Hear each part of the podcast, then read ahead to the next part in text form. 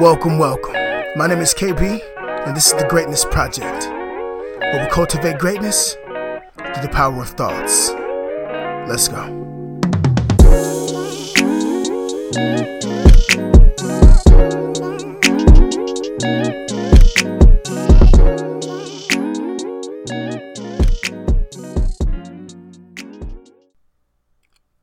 All right. Welcome, my greatness family. My name is KB. This is the Greatness Project. And as always, thank you for listening.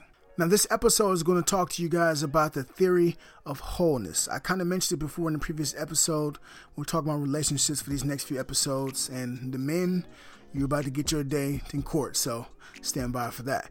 However, this advice and this, this, this theory of wholeness applies to men and women.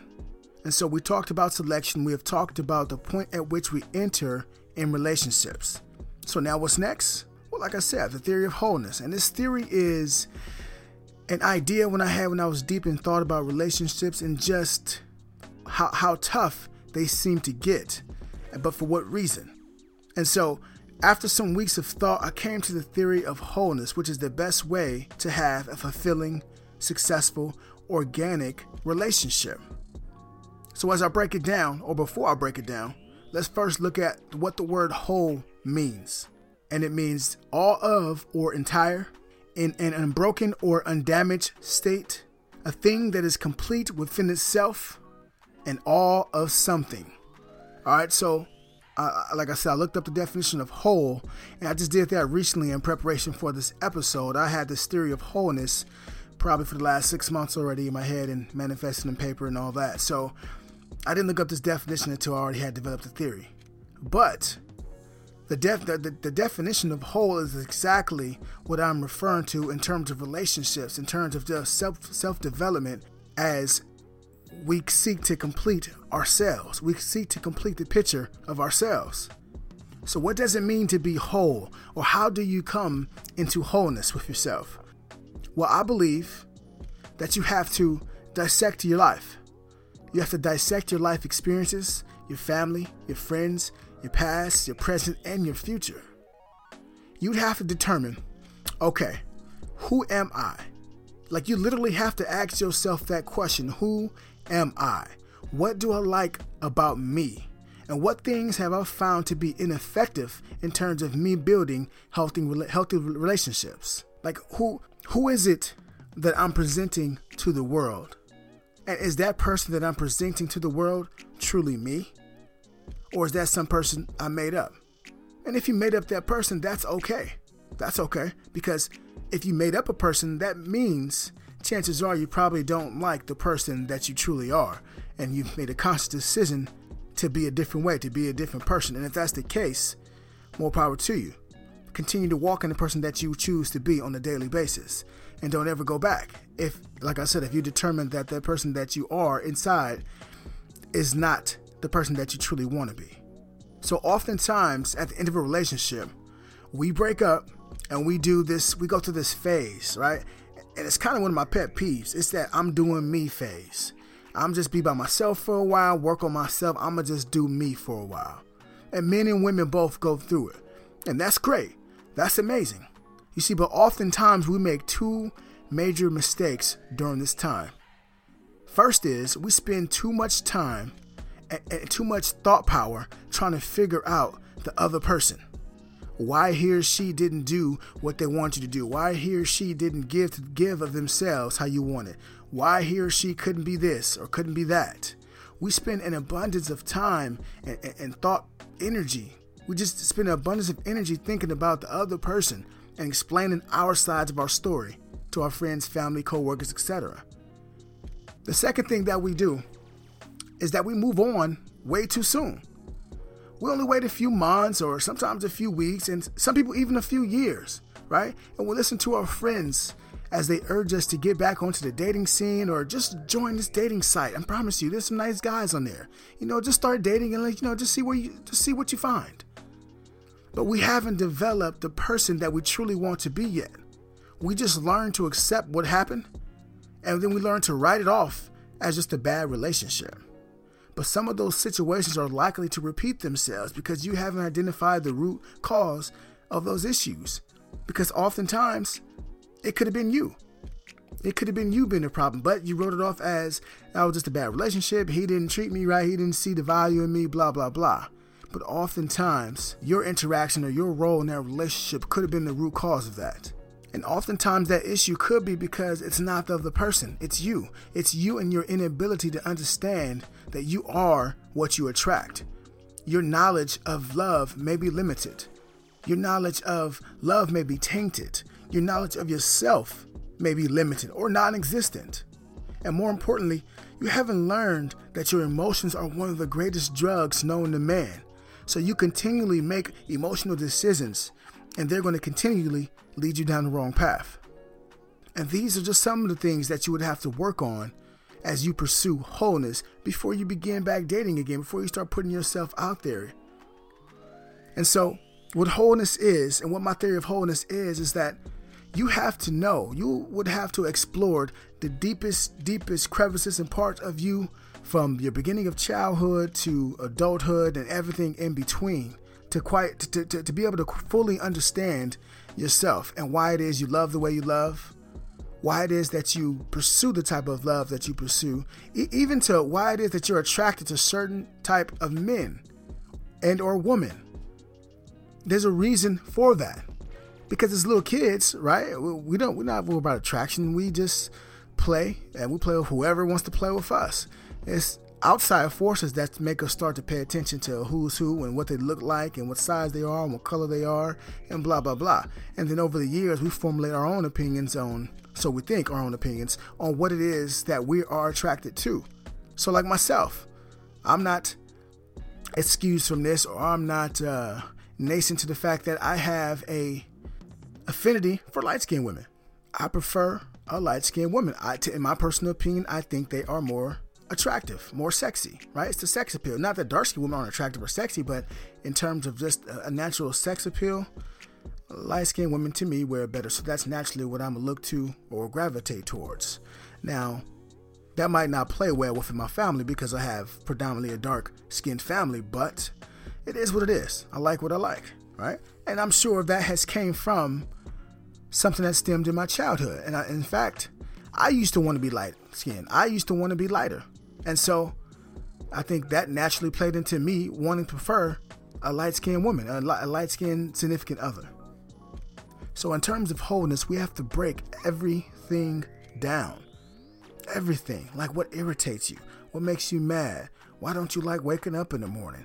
What, what, what is it that just pisses you off? Your pet peeve list. What things make you happy? What things make you sad? Why is it that when you watch certain movies, listen to certain type of music, you start to cry or you get emotional? Just look, just the, all those little intricate details about yourself is what you would have to take time to figure out and break down. Because at the end of the day, it's not everyone's job to monitor themselves in an effort not to irritate you. It's not your spouse's duty to tiptoe around you using certain words or subjects because he knows that it's going to piss you off or set you off. It's your responsibility to know what irritates you and why. Why does this bother me so much? When did I start being bothered by this? And how do I stop letting it bother me and affect me so much? And I say this because we all want to have open communication, honest communication, right? And, tr- and a trustworthy relationship. And I would hope that we will want our significant other to feel like they can come talk to us about anything. And I know from firsthand experience that, I mean, as a person who likes to talk about anything and everything, I found it discouraging at times when I would be trying to talk to my girl and I would try to talk to her about something I really, really want to talk about.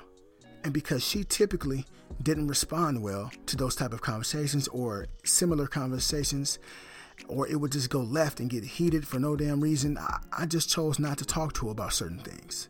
But who wants to be in a relationship like that? So when I say wholeness, I mean you have to question everything. Why is your favorite color what it is? Why is your favorite genre of music what it is? And what does it do to you? How does it move you? How does it speak to you? Why do you want so much affection from your partner? Or vice versa? Why don't you want enough or so much affection from your partner? Why are you a little bit more standoffish? It doesn't mean you don't love them, you just prefer not to be lovey dovey all day. And then find out the root cause of that. And this list can be exhaustive. This list can literally go on and on and on because there's so many different sides, so many different facets to people. People are truly amazing.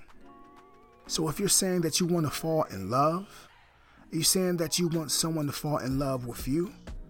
And you're saying that you that you want someone to get to know you on a deeper level, then you would have to first know yourself on that deeper level. You would first have to fall in love with yourself and want to know everything, and I do mean everything about yourself. So that when you do find someone who's a worthy candidate and who is showing a, a, a, an astute interest in wanting to get to know you, the deeper side of you, right? If you have those answers already figured out, then you can teach them. They're not, they're, they're not finding out new things about you. You're teaching them things about you. You're teaching them how you want to be loved. You're teaching them how you want to be supported so that they know. So there's, it's no longer trial and error or a guessing game. You're into them they should be teaching you, and then you should be teaching them as well. And I swear to you, it truly makes it easier when you're out there in the world trying to find a, a, significant mate, when you're trying to find a new husband, new wife, or just someone to spend life with, just someone to spend quality time with. It makes it easier, right? When you know yourself beyond a shadow of a doubt, you know what type of support you need. And so you know if you're talking to someone and what they're saying and what they're doing and it just doesn't jive with what it is that you need, then the choice is simple. There's no need to waste time. The choice is simple. You know exactly what it is that will complement you, right? Because oftentimes I think we search for someone who can make us happy. And that's one of the biggest mistakes. No one on this planet can make you happy but you. I have a child, my daughter, makes you smile, makes me do many things, makes me laugh, but she can't make me happy. I have to be internally happy.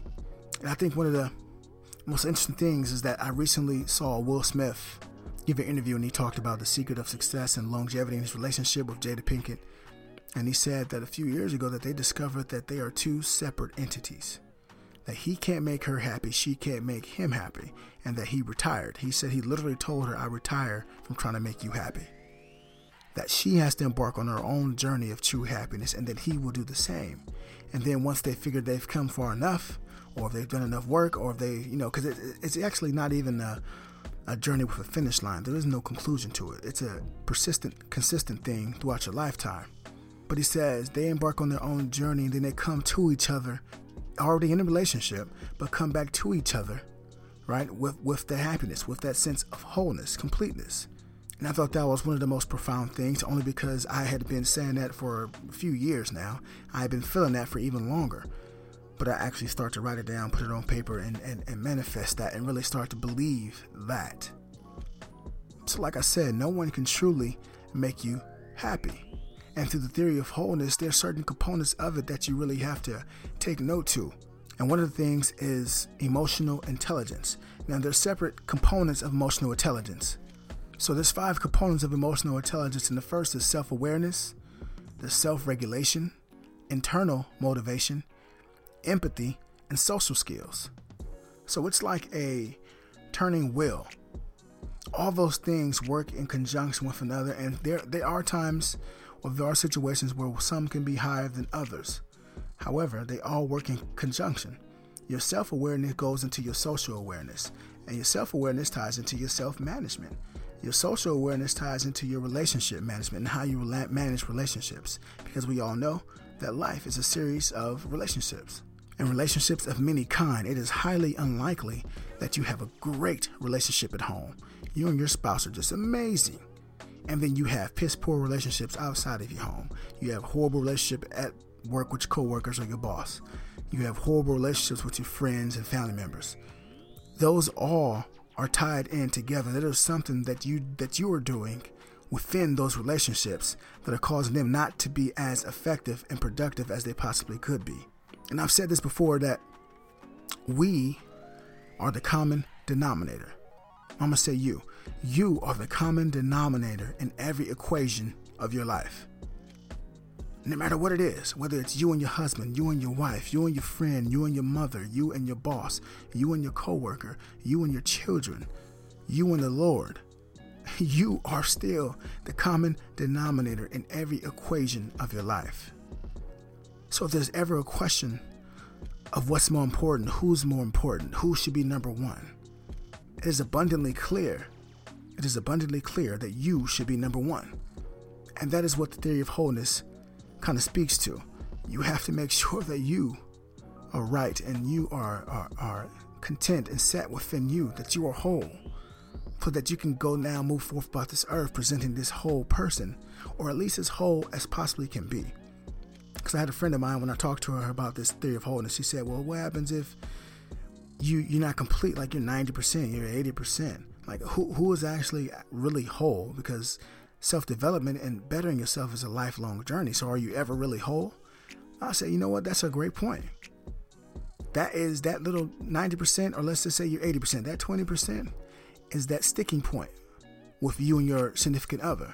That 20% is where you guys can form that bond and kind of latch on to where, okay, I'm 80%, I'm 85%, I have about 20 or 15% I need to work on.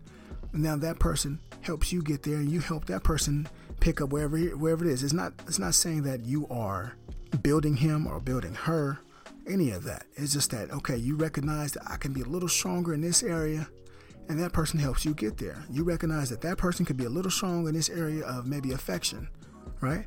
And you help them get there. You show them how to get there, right? And, and that can bond you guys closer together.